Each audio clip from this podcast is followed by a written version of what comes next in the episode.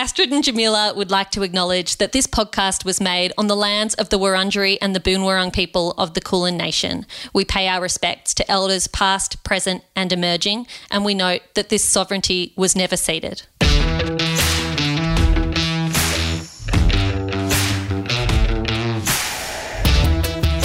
Hello and welcome to Anonymous Was a Woman. My name is Jamila Rizvi and I am the host of this podcast along with Astrid Edwards. And today we are sitting in the same room, which continues to feel like a privilege, despite the fact that Australia is opening up again and at times it almost feels like there isn't still a pandemic raging around the world. Today we are talking about possibility. And I think for a lot of us, that immediately does bring to mind the current situation facing our planet. But there are so many other spaces where possibility comes to the fore in books, Astrid. For me, when I read something that is raging or angry at the state of the world or an element of our world, I tend to not be satisfied by a book that does that unless it goes to possibility, unless it goes to what solutions there might be. I'm, I'm not content with the rage alone. Are you the same? Oh, agree. I think anger and rage are so important. They are a catalyst for us to act and to change. But yeah, I mean, just being angry, just being full of rage and expressing that doesn't go far enough because that is not what makes the change. It's the what comes next. It's here's the ideas, here's the solutions, and here is a little bit of hope that might help you do the work to get there. I also think that the possibilities within the publishing industry are starting to broaden. I feel like increasingly I am reading books by authors who I imagine even five, ten years ago would not have been published, non binary authors, authors of colour, authors with disabilities, indeed, who perhaps would have struggled to get published previously because the publishing industry is a relatively closed one.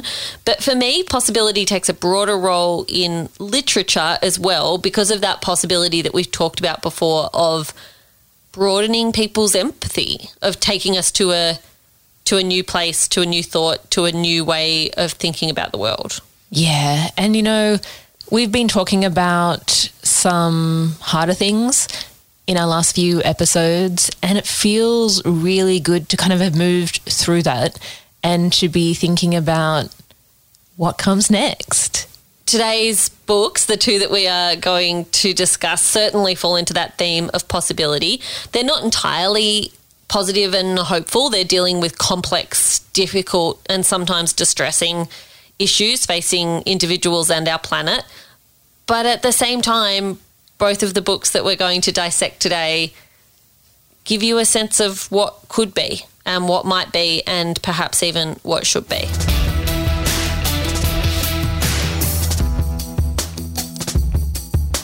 Today, Jam, I want to talk about On Hope by Daisy Jeffrey.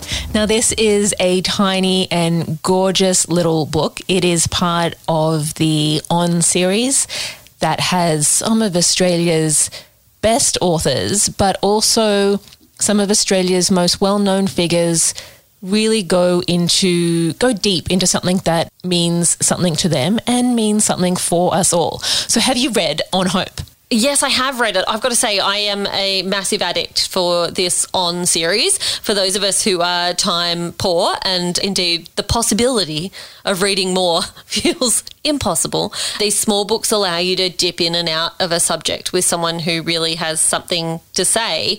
And I also know about Daisy Jeffrey because I attended the school strike for climate we attended that together. We did. And, and, you know, when it is possible, I would like us to go back to the next global school strike. So, for those of you who don't know Daisy Jeffrey, Daisy is 17. She lives in Sydney and she is one of the movers behind the school strikes in Australia. Now, today we are talking about possibility, and in this case, that is the possibility of a good climate future for us all. Now, I am well on the record as having eco anxiety, eco grief, climate anxiety. It, it's referred to in so many different ways, but this book was a wake up call for me, basically saying, get over your eco anxiety, Astrid, and do something about it. And that was cool. Yeah, and I think it's cool coming from a teenager, right? And I, I don't say that to belittle because I think it's very easy for us to use language when we talk about youth climate campaigners that belittles them for their age. We shouldn't because these are the people who are going to live on the planet a lot longer than the rest of us, and it matters more to them. That is so true. Now, Daisy is 17 years old, but this essay, coming from the writing teacher that I am, is written better than many essays that I have read by adults. So, firstly, kudos. This is a beautiful piece of writing. But even more important than that is the message that Daisy has for everyone. Now, I'm 40. I am as old as you can be and still be in Gen Y. I am disappointed in the boomers and I am disappointed in Gen X, but I am the upper edge of Gen Y, and I have to admit we haven't done very well either. I want to read you a quote from Daisy because she is looking at someone like me and basically saying, Get over yourself. Daisy writes Many adults have told us that we give them hope. You may even have told someone that yourself, but we're not kidding when we say we don't want your hope. Yes, we appreciate it, but we'd much rather be at school and not having to pile activism on top of our academic education. As former Greens leader Bob Brown excellently put it when I called to interview him about the Stop Adani campaign, hope is a useless little four letter word unless it's accompanied by action. There's some fighting words, right? And I think you can't escape the comparison with Greta Thunberg. I think a few people, and certainly a few news articles that I found, have called Daisy Jeffrey Australia's Greta Thunberg. But again, you have this young woman who is angry, who is saying, I don't want to be doing this work. I am doing this work because there is no other choice. Because the alternative is to go to school and act like everything's normal when the world is on fire. And to that very point, Daisy going to school and being asked by adults to pretend that everything is okay. In here, she recalls how she felt in 2018 when Prime Minister Scott Morrison said in public, and I quote, there should be less activism and more learning in schools. I roll, right? Misses the point of why there is a global climate movement and why that movement is very active in Australia. And Daisy Jeffrey should be applauded. I'm applauding you, Daisy, because I feel like maybe I should have been doing what you were doing now 20 years ago. One of the things I also like about Daisy Jeffrey is that she reflects on the benefits to young people of being involved in this kind of action while she's frustrated and angry that they have to be in the first place. I think she pushes back against the moralizing of adults who say you kids should be in school. In a quote I found in GQ magazine, she said, In high school, you get your cliques and your social differences and your hierarchy and weird stuff. But to actually put all that aside and stand together and go, We know we need this and we're not in power, but we're out here using people power. You need to do something. That was just astonishing that really struck home for me. But even separate to the movement that Daisy is a part of and the important campaign to save our planet that she and young people are at the forefront of, there are things kids learn being involved in activism, being involved in change making, being involved in politics, being involved in understanding climate science. All of that is a form of learning. To suggest that the only kind of learning that matters is book learning is, well, it's bullshit, in my opinion. It is. And we say that as we talk about the importance of books on a podcast for books. But nevertheless, it is very true. Another thing that is delightful about this essay, apart from the content and the focus, is the very human little bits of her life that Daisy shares with us. So, as a seven year old, Daisy wrote to the then Prime Minister, Malcolm Turnbull, and said, Hey, you know, here's my idea for fixing waste management. And lucky for her, the Prime Minister wrote back and said, Oh, it's a little bit more complicated than that, but keep going. This is really good. Now, on the front cover of my edition of On Hope, there is the quote from Malcolm Turnbull.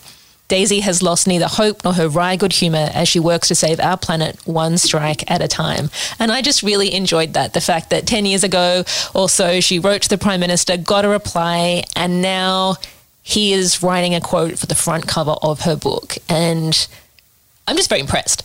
I want to ask you a question, Astrid. And that question is this episode is about possibility Daisy's essay is about hope. And yet she says she doesn't want people to feel hopeful because of the work of she and other young people. She wants them to do something.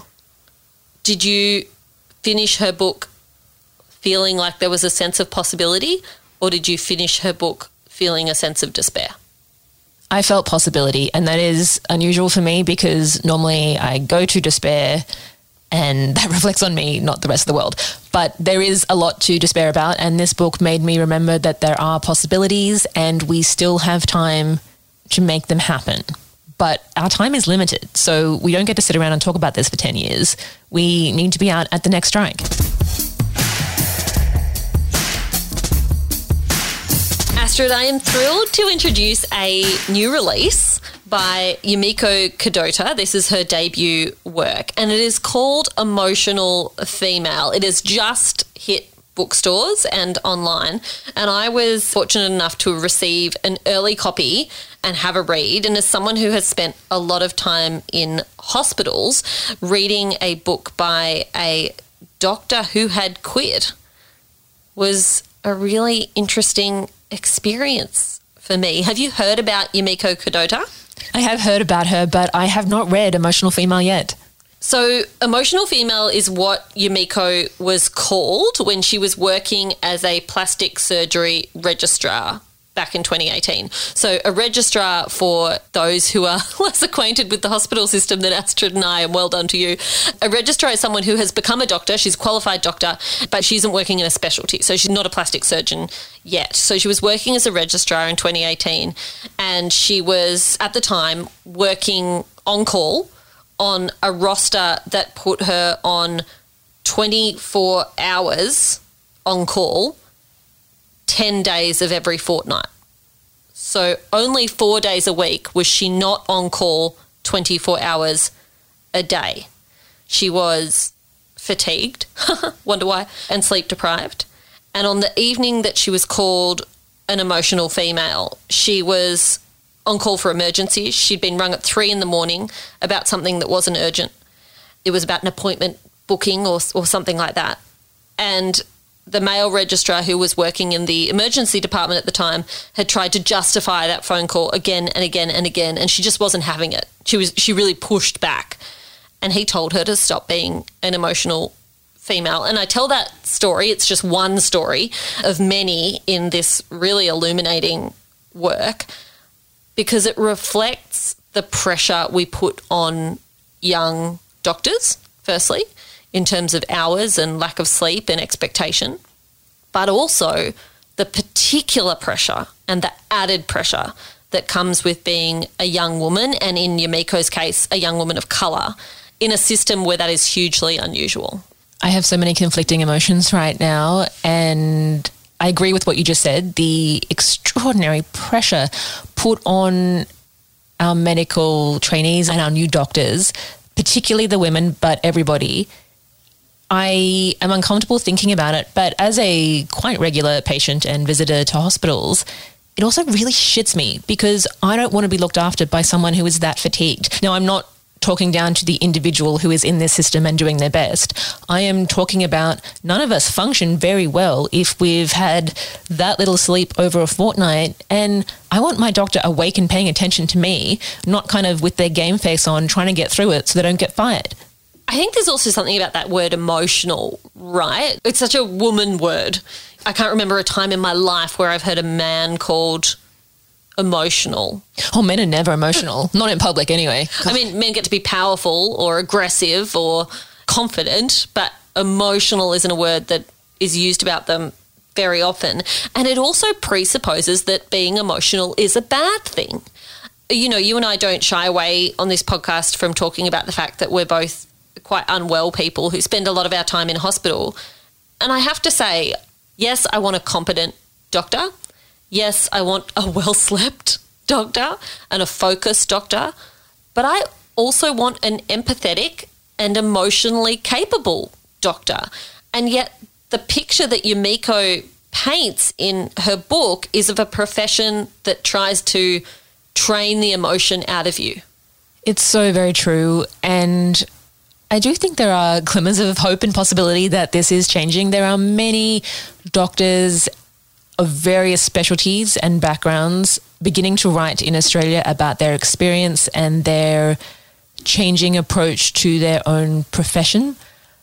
But they shouldn't have to change the profession on their own. We, as people who use the system, we, as people who rely on doctors at various points in our life, get a say too, or we should get a say. And if you go back into the history of how our hospitals are structured and the power hierarchies inside, it's pretty brutal.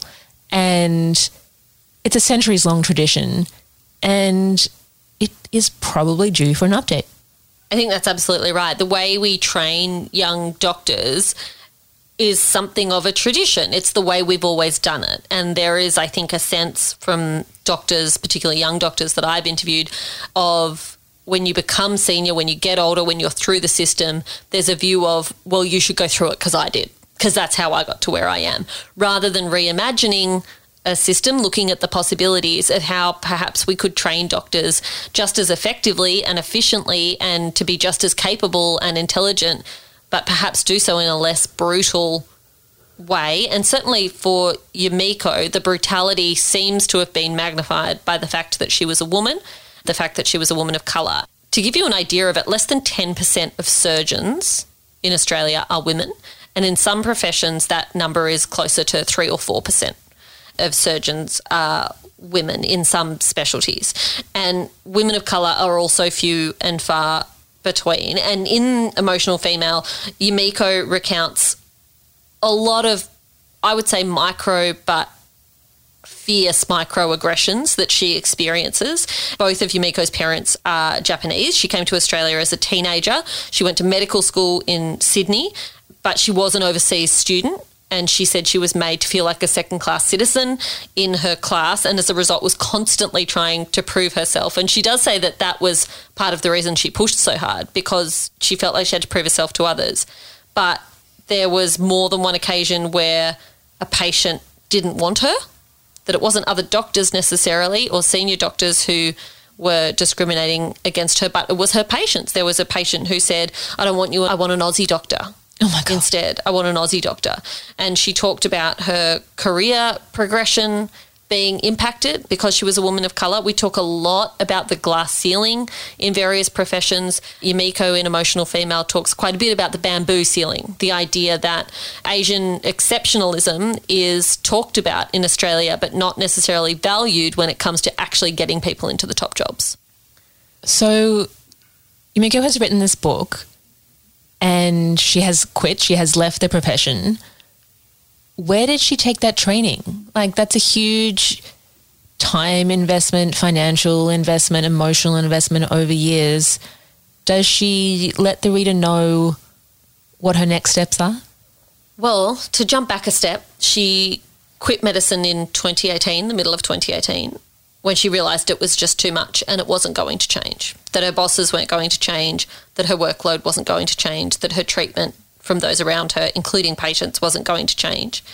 She says that when she left, both her body and her mind were in a really bad place, that her mental health and her physical health had really suffered.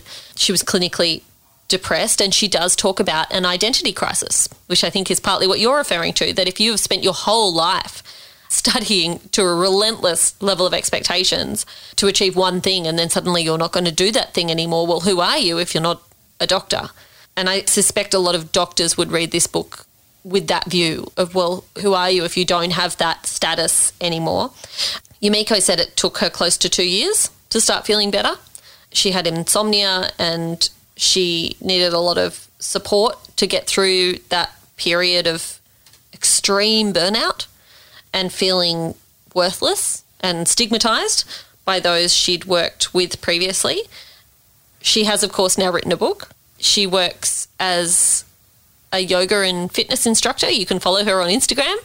She has some really candid and difficult things to say in Emotional Female, and some things I felt almost uncomfortable about at times because I'm someone who relies on the medical profession and reveres the hard work and the exacting nature and the relentlessness of my doctors.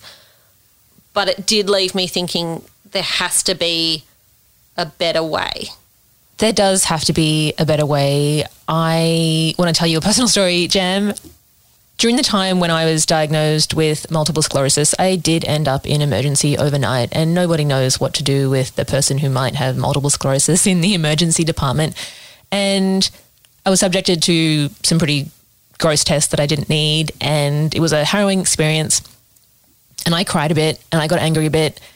But there was one female nurse, and I still remember her to this day, and I wish I knew her name. She snuck back in after the team had left, and she touched my shoulder and she looked me in the eye, and she genuinely looked really distraught at my pain and my confusion. And she said, It's going to be okay. It's scary and horrible, but it's going to be okay. And she hadn't been able to show that when the rest of the team was there, when the head male doctor was there. And that bit of emotion from her is the only thing that got me through that night. We need more emotional female doctors. We do, we do. And the drugs help and the care helps and the the medicine helps. All of it is critical. I get that. I get that. But when you're alone after a surgery or while waiting for a diagnosis, often in the middle of the night, and machines are beeping and it's just you on a ward with other silent people, a little bit of kindness can mean absolutely everything. And I think Yumiko is a voice for her generation of young doctors. Her experience is a specific one, but I think there are elements of it which are very much general, and the medical profession needs to look inwards and look to reform.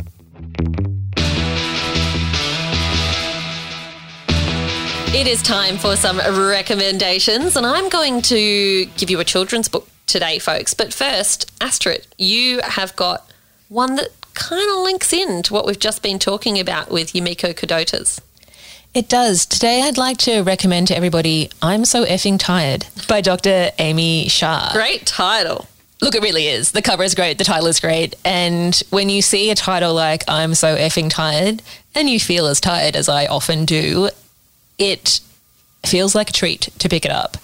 So, Dr. Amy Shah is actually an American doctor, and she found herself in her early 30s completely burnt out physically, emotionally, mentally. And she had a car accident that was her own fault. And she realized that she had to take a look at her life and her health. Now, I don't normally recommend books about health or about how to fix your health because as a person who has a chronic illness, I don't think a book can fix everybody up. However, some of the discussions that Amy Shah has here really give me pause for thought. And one of the things I want to draw everybody's attention to is the fact that when you go to the doctor and you say, oh, look, you know, I'm tired, I'm burnt out, and you get told, oh, you're working too hard, eat healthier, that's fine as far as it goes, right? But also, that forgets the fact that all of the drugs and all of the offerings that Western medicine has for us were all tested on men. And the female body is different, right? It reacts differently to drugs, it reacts differently to treatments, it reacts differently to food. And I guess what I find useful about this book, I'm so effing tired, is it gives me the language to go to my GP and say, Yeah, I'm tired, but what about all of these things? Please don't dismiss me. I think that sounds awesome. And also, we know that three of the most fundamental elements of our health for those who are generally healthy people are food, what we eat, exercise, what we do with our bodies, and sleep, right? And the world has commodified the first two. We sell diets by the dozen. Exercise is hugely expensive when, of course, you could just, you know, go outside and run, but we pay a fortune for it. And I wonder if sleep is going to be the next thing that capitalism tries to put dollars around and we pay money to sleep better rather than finding ways to make the time and space to allow ourselves to sleep. I think you're really right. I mean, already there are apps and podcasts and special things you can buy, white noise to help you sleep, and, and they're all fine as far as they go, but they kind of don't get to the question of why you can't sleep in the first place. And I'm So Effing Tired basically takes you through some of the reasons why you might be feeling tired, you might be feeling, well, to be honest, you might be feeling like shit, and help you ask the questions from your GP or your health provider about maybe what you can do and get a better answer than, or just sleep more and, you know, eat better. Astrid, I have brought a children's book to recommend today. It is by Davina Bell and Alison Colpoys, and it is called All the Ways to Be Smart. Now, I have a small person in my house, which means I tend to be quite familiar with children's books, but I'm guessing this one isn't one you're familiar with. I have not read this one, I do have to say. this is delightful. It's probably a picture book best aimed at kids between three and five, maybe three and six at a stretch. It's got a bright green cover covered with uh, children of all races and abilities and genders, and that is the same throughout the book. It's an incredibly inclusive book from an illustrative perspective. And the book is about how being smart looks different on different people. And in its most simplest form, described for our youngest of readers, it goes through all the different ways you can be smart. It talks about little things like you can be smart at drawing witches' hats and wings on bats. Or you can be smart at jumping and running. You can be smart at making paper aeroplanes. But as the book goes on, you can also be smart at sitting quietly and being alone. Or you can be smart at making someone feel better when they're scared. And it is the book that never fails at bedtime to make me a little bit teary. and my son doesn't get it, but I love it. that is an excellent recommendation, Jam. And the idea that you can recognize everybody's difference and still celebrate it and still give a kid that kudos of saying, yeah, you're smart too. That's really affirming. And I think to go to our theme of possibility today, if we could grasp the possibility of making every kid feel included and special and important and smart, I'd be pretty satisfied with that. That's all we've got time for today on Anonymous Was a Woman. We would like to thank Hachette Australia, without whom this season of the podcast would not be possible. We would also like to thank Bad Producer Productions and Future Women for helping us get to the airwaves to get recorded to sound as good as we possibly can. And some days that's a bit of a stretch. If you would like to make sure that you never miss an episode of Anonymous Was a Woman, then you want to subscribe to the podcast. While you're there, why not leave us a rating and a review? It will help others to find Anonymous Was a Woman and get reading a little bit more.